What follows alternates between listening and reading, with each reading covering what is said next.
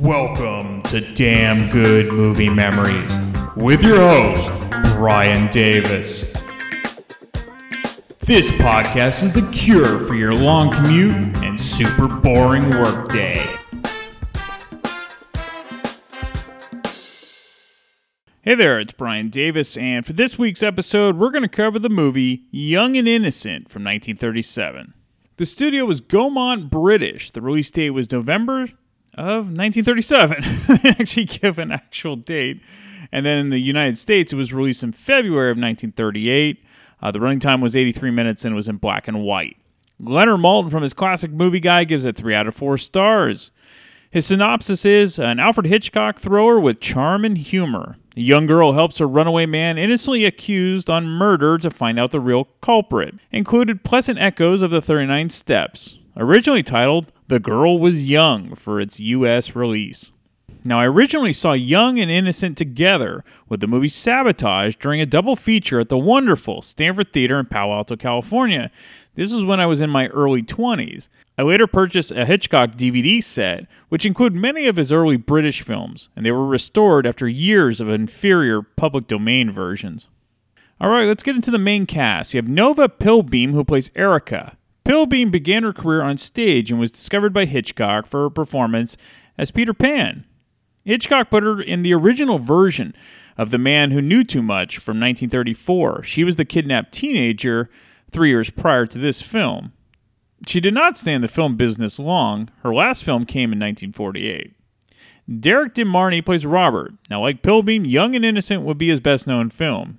He continued to act in films through the 1950s, and he also produced and directed films course, the director, Alfred Hitchcock. I've already covered Hitchcock's early career in past episodes, so check them out. The 39 Steps, Sabotage, and The Lady Vanishes. Young and Innocent came after Sabotage. Okay, let's get into the making of the film. So it's based on the 1936 novel A Shilling for Candles, which was written by Josephine Tey. The book included a character named Inspector Alan Grant, in which Tey used as a main character for five of her novels, but this character was not included in this film adaptation by Hitchcock. The film was said at the time to be more popular in the US than Hitchcock's previous British films, like The 39 Steps and The Lady Vanishes. The theory being why Young and Innocent did better than those films was that it was a straightforward thriller. There were no political overtones included. Now, keep in mind, World War II was just about to begin in the mid 1930s which was the reason for the common espionage plots of his early films. The film had a bit of turmoil as the original small studio that Hitchcock had planned on using was adjusted due to the producer of the film being changed. This actually helped in the long run, as the bigger studio stage was used for the excellent cave scenes shown later in the film. Okay, let's get into the movie. So it begins with a man and woman arguing. The woman is named Christine, played by Pamela Carme. She's a famous actress. Her ex husband, George Curzon, doesn't believe the divorce between them is valid. Christine! Don't shout, I tell you! Don't shout! I'll shout if I want to. Who's to prevent me from shouting? Listen to me. Why won't you listen? You're a liar. A liar. You lied when you married me, and you lied to get rid of me. You're a liar and a cheat. That's enough of that. Get out of here. That's a nice thing for a wife to say. I'm nothing of the sort. Oh, yes, you are. And you're not going to get rid of me with your silly Reno divorce. You're my wife. Well, what about it? And I'm not going to have any boys hanging round. What do you mean? Oh, you can't fool me. I've watched him. I followed him down here. Saw him come in. Don't be a fool. That boy's a... Liar. Liar. Why won't you listen? Because I'm not an idiot. You quit me eight years ago to go on the screen. I, who worked for you, took you out of the chorus, lifted you out of the gutter. Now you spend your time going around with boys, you. Go on, say it, say it!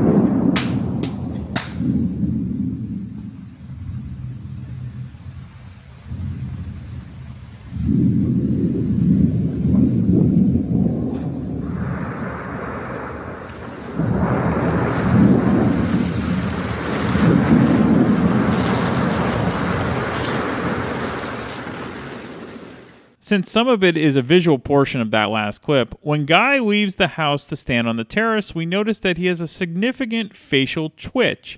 This is a key plot point. Christine lives on the cliff next to the beach. The next morning, a man named Robert, that's Derrick De Marney, is walking along the cliff and notices that a body is washed up on the beach. The dead woman is Christine, and Robert recognizes her. However, he doesn't call for help. He instead races off, trying to find help. However, two women on the beach happen to arrive and notice Christine's body, and then they see Robert running away. Hitchcock does a cool thing in the body discovery scene by having a seagull screech instead of the women screaming who discover the body. Of course, this is a bit of early foreshadowing of The Birds, which came out almost 30 years later. The police arrive and determine Christine died from strangulation, not an accidental drowning, as there is a raincoat belt floating next to Christine's body. Because Robert ran off, the police and two women suspect Robert is the likely suspect in her killing, even though he was the first to find the body and was the person who actually brought the police to the scene of the crime. The news of Christine's death makes all of the newspaper headlines because she was a movie star, along with the fact that a suspect is in custody. We hear Robert being questioned by Scotland Yard detectives. Well, it's time we got this thing finished. Now, is this belt yours or isn't it? For the hundredth time, I tell you it isn't. How do you know it isn't? You've already admitted that you've got a raincoat, Don't put down got, but had a raincoat. which you've lost. No, not lost, which I had stolen. Why do you try and twist everything I say? Don't get excited, old man. It's only a formality. You had it stolen. Let it go at that. When was it stolen? Well, I can't remember. You see, I left it in the car and went in to get some cigarettes. When I came back, it was gone. You mean it just went into thin air? What sort of a place was this? A common shelter called Tom's Hat. All right, we'll let that go. Now, did you know the dead woman well? Yes, fairly well. I knew her in America. Would it be uh, unfair to suggest that you were especially good friends?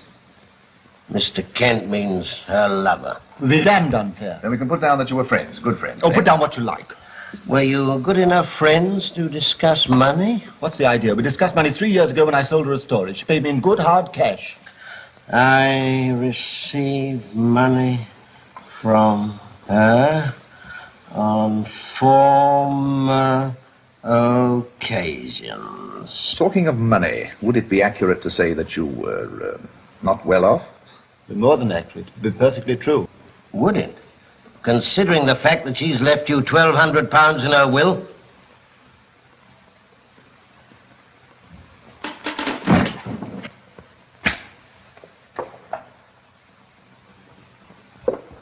Hello, what's happened to him? Passed out or pretended to. Of course he's passed out. I've been told that a mile off. What's that for? To put under his head, of course. That's no good. Sit him up and hold his head down. Give me a hand. Go and get some brandy. You seem to be pretty good at this sort of thing. Yes, I learned something by being a go guide. Did you learn that slapping trick in the guides, too? No, I learned that from riding in cars with detectives.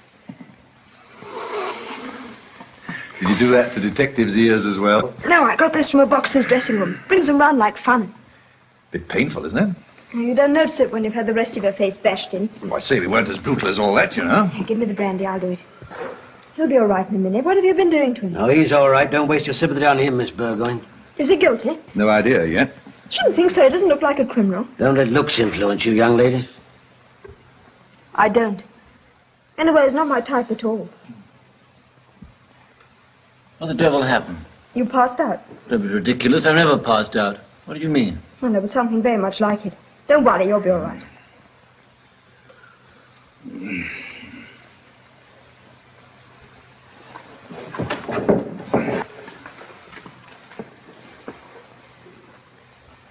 I must go and find Father. He seems to like the brandy. He'll probably go again. Next time, throw a bucket of water over him. Who's that? Chief Constable's daughter. She's got a nerve. She certainly has. Erica, played by Nova Pilbeam, as you just heard, is the chief constable's daughter. If you didn't know, a constable is essentially a police officer. Even though Robert didn't have an affair with Christine, the detectives think he's lying. Because why else would a casual friend leave a sizable amount of money to him in her will without him even knowing? Also, the coat belt that strangled Christine was from Robert's coat, though he claims it was stolen. So Robert is about to be arraigned at the courthouse. After a brief meeting with his court appointed lawyer, Robert believes he's already been found guilty by the police and the public. So he ends up blending into the crowd of spectators around the courtroom. After word spreads that a prisoner has escaped, Robert walks out of the courtroom alone due to all the commotion. In this courtroom scene outside, you will see Hitchcock's cameo as he is a bumbling photographer outside of the courthouse. As you might have guessed from their initial introduction, Erica and Robert do end up meeting again. This time when Erica's old car breaks down on a countryside road. Just the same place Robert happens to be after leaving town. Well, if it isn't Florence Nightingale. What are you doing here? You must be mad. Don't you remember who I am? Yes, you're only the Chief Constable's daughter. And my ministering angel. I don't see that so very funny. Don't you realize half the countryside is looking for you? So am I, for that matter. Yes, now that you've found me, I insist upon helping you. I'm determined to push this old crock at any rate as far as the petrol station. What do you mean, old crock? Oh, you're crazy. You haven't a hope of escaping. I shall have to tell the police at once. Well, there's one thing you should do. What? Thank me for pushing the car. Thank you. So you should, especially as I'm doing all the work.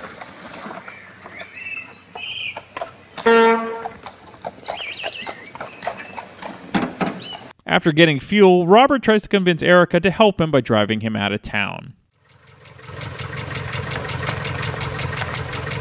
Aha, so I've won you over. You most certainly have not. Oh, yes, I have. You see that it's too risky for me to go to Tom's Hat by daylight, so what do you do? Not a thing. You persuade me to stay in a deserted mill until dark, and then you return and drive me over to Tom's Hat before it closes. I feel like Bonnie Prince Charlie. You must be Flora MacDonald. A little while ago, I was Florence Nightingale. That's what I like about you. You're different. How can you joke about this? Don't you know what it means if you're caught? I can make a rough guess. Uh, horribly rough. Well, it isn't funny, is it? No, but I can laugh because I'm innocent. You don't believe that, do you? I wish you did. Well, what are you going to do?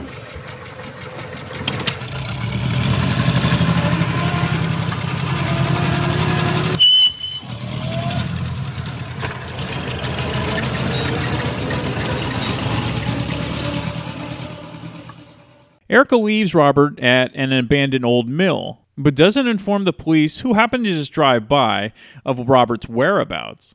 Erica goes back to her home like nothing happened. However, the conversation between her father and her four younger brothers are, of course, about the escaped suspect. After hearing more facts about the case, due to her father being the chief constable, Erica starts to believe that Robert may be innocent after all. She returns to the old mill after dinner to bring him some food and return the money he spent on fuel. Wouldn't trust a wicked murderer like me with a knife, eh? It isn't that at all. I. I just forgot it. There you are. You see, you don't believe I'm a murderer.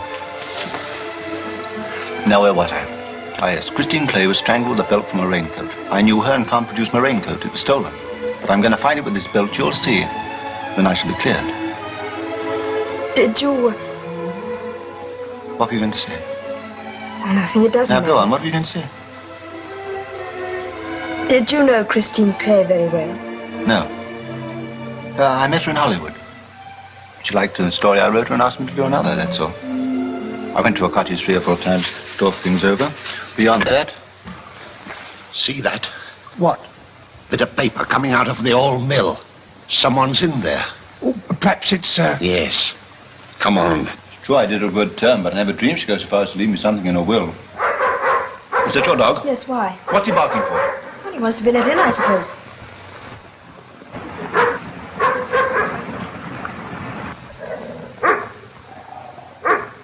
Grab hold of him. Two officers noticed the wrapping paper from the food Erica brought because it flew out of the window of the mill. They decide to check out the mill to see if Robert is hiding out there. Robert and Erica escape due to the bumbling nature of the officers, and the dog escaped as well. Even though Erica believes Robert, she's conflicted since her father is a high ranking police officer. Erica agrees to help Robert try to find his lost raincoat, as this would be the key piece of evidence to help clear him for Christine's murder since the belt that was used to kill Christine wouldn't match the lost coat. Erica stops at a roadside cafe to ask about the raincoat. Since the cafe is frequented by drifters and tramps, they don't take kindly to Erica's questioning. But she does find out that a man named Old Will had a coat on that fit the description of Robert's coat. Robert tries to convince Erica to go back home and let Robert follow the lead himself, but she refuses and continues to drive Robert. But they first stop at her aunt's house as it's her young cousin's birthday. Now, this leads to a great bit of Hitchcock tension, as both Erica and Robert are stuck at the party trying to leave, and her aunt seems to think something strange is going on, and she's very suspicious of Robert.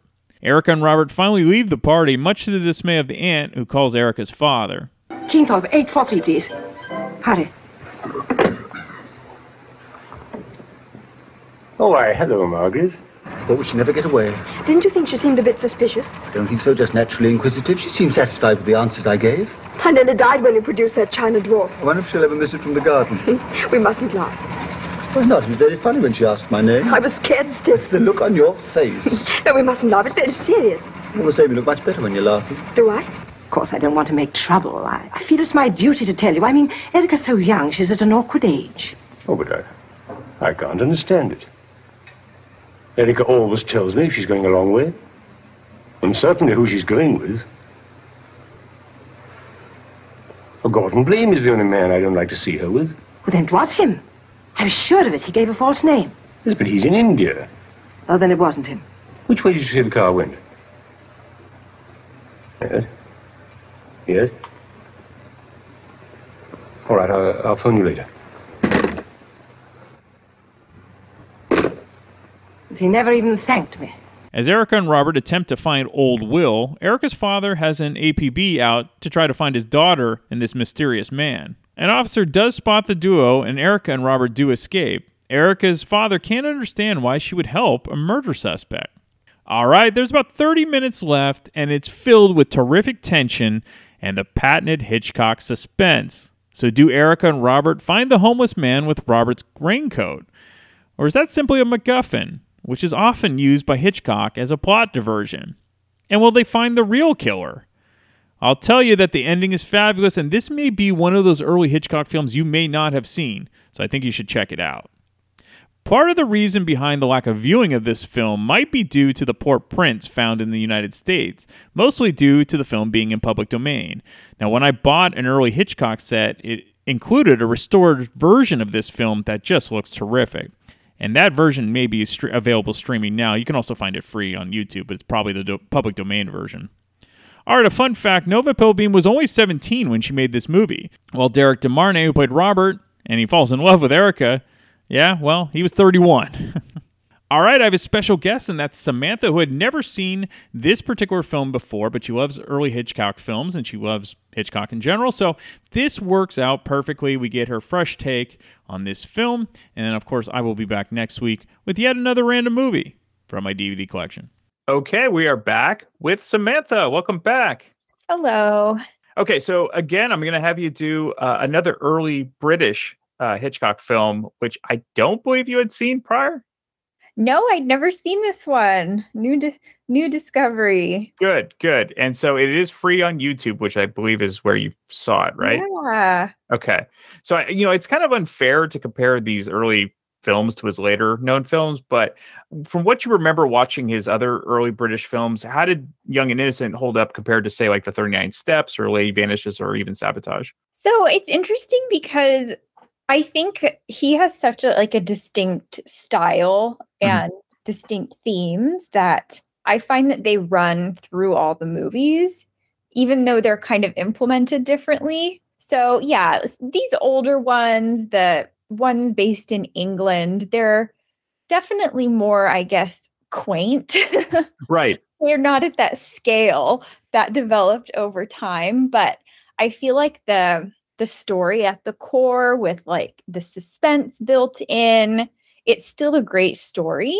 Mhm. So, yeah, I think the 39 Steps is one of his more well-known early films and great on its own, but yeah, I think Young and Innocent or I think it had another name too. Mhm. Um it was a good a good little movie. The uh, U.S. version was called "The Girl Was Young," which I think I like. Oh. I think I like "Young and Innocent" better. I don't know. Not- Yeah. I don't think either one's that great. No, they're not at all. Yeah.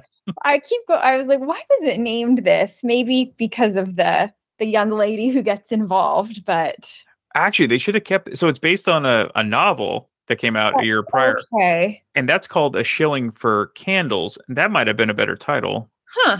though. That's kind of. Amb- I don't even know what that means uh, technically. but uh, what would you actually? I'll put you on the spot. What would you have called it? Oh no, that's hard. well, Man on the Run? I don't yeah, know. it's because the premise is that a guy is he escapes from this fate that is given to him. So yeah, Right. innocence is a big part of it. And he's kind of he needs to get out of it. Mhm. So yeah. Well, something having to do with innocence. Running away. Uh, there was that cute dog and the Yeah. two, so Well, I was going to say The Wrong Man, but there was a, a Hitchcock film called The Wrong Man later with Yeah. Henry Fonda, so they kind of done that. yeah, yeah. So you did? Did you like the plot? I did. Um, I thought it was a little kind of me not sloppy at times, but I wasn't quite sure the direction it was going to take. Mhm. If it was going to get like much darker than it ended up going. But yeah, I I liked the story. I really liked how it started. Mhm. Um, we got the kind of sneak peek at the woman who is going to get killed. And then we see her washed up on the beach. I thought that was a really great intro.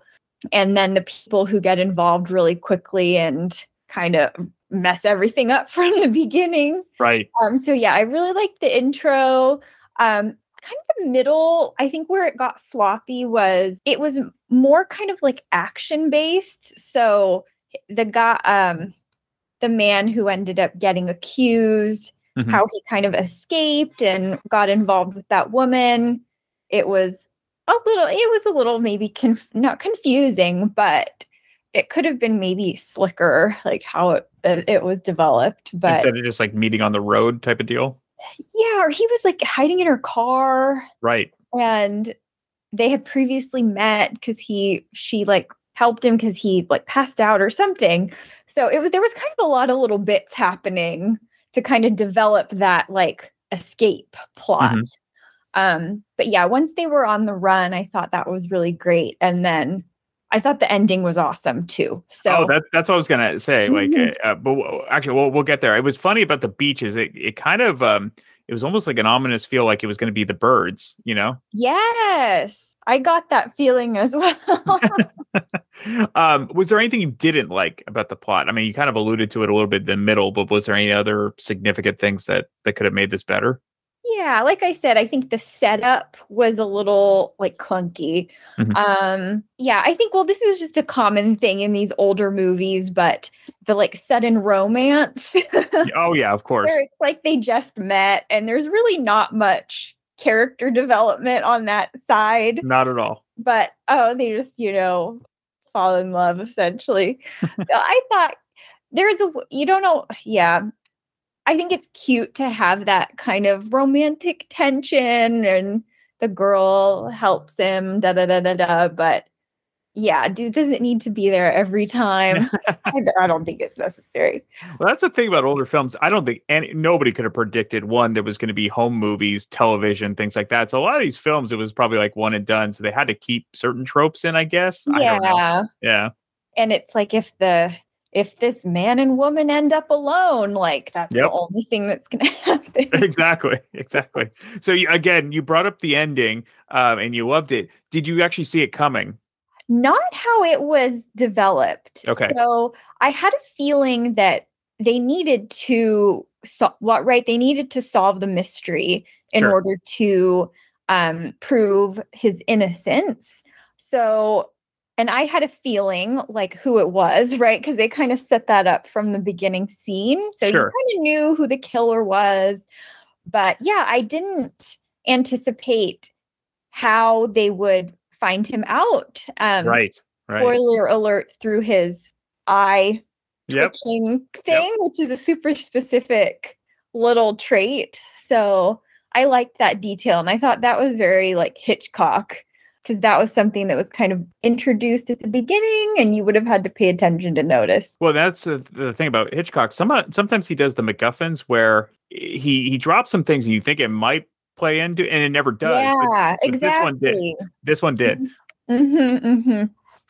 Um, it's also interesting that, and w- again, we, I don't want to give it away, but I think th- the circumstances in which things play out in the final scenes definitely would not fly today. But um, Oh, yeah. yeah, but even in you know, even if it was done as a film piece, but it, you know, it actually was, it worked because of what what was going on with the ending. Yeah, yeah, I know. I know exactly what you're saying. Like Yeah. nowadays we could not have that type of entertainment. No, exactly. I think if this movie was remade, they would have to come up with another way to offer some sort of like disguise or like way for people to kind of blend in. So Like he would have been in the circus or something Yeah. like that. Yeah, yeah exactly. wearing like a mask or a costume or something. Yeah, exactly. Um, so, uh, how did you um how did you feel about the main characters of Erica and Robert? And do you act, do you feel they had good chemistry? I know you mentioned that they kind of fell too quickly, but that's more of a uh, early film uh, Yeah. problem. Yeah.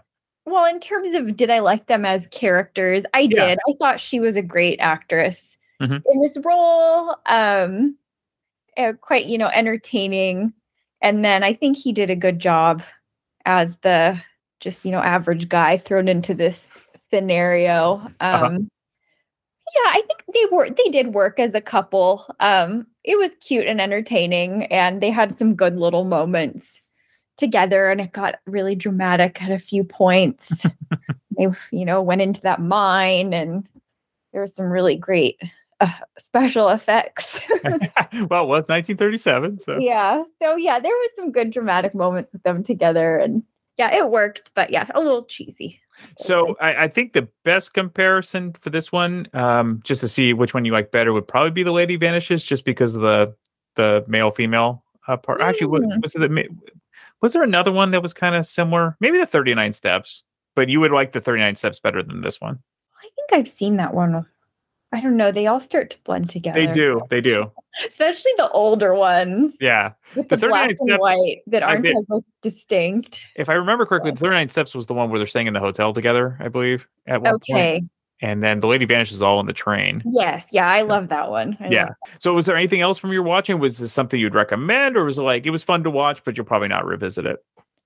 it was i think if you're a yeah a hitchcock a, a kind of a yeah thriller fan it's a good early example of kind of how the genre developed i think Yeah. just because it definitely on the older side but it has kind of all those key moments and i think it is one that i would i would rewatch to kind of see if i could catch some bits and how they tied together um because yeah the plot did get a little complicated at times with you know people coming in and discoveries and such so Mhm. yeah i would watch it again and i would recommend it especially for hitchcock people Yeah, I think most people go in watching the the classics, the hits, the Birds, Psycho, Mhm. things like that, North by Northwest. But then I, I think if you really like those, you should check out the early ones because they are entertaining and uh, and you can kind of see the evolution of Hitchcock. yeah and there's something kind of nice about just having the simpler story that doesn't have as much of like the thematic and kind of visual um kind of the extravagance of his older movies i Mhm. think we can sometimes like with vertigo you can get really caught up in the it's very cinematic um, Totally. yep. but yeah the older ones are g- great just great little like movies that you're watching for the story and but you do get hints of that cinematic those cinematic touches that come later like especially with the the final scene in this movie there's a really long shot.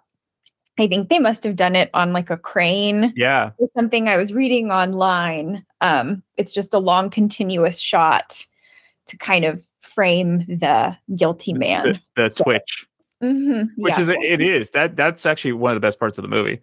Yeah, so it really builds up to that. And I think it's really worth watching for that point. Great ending.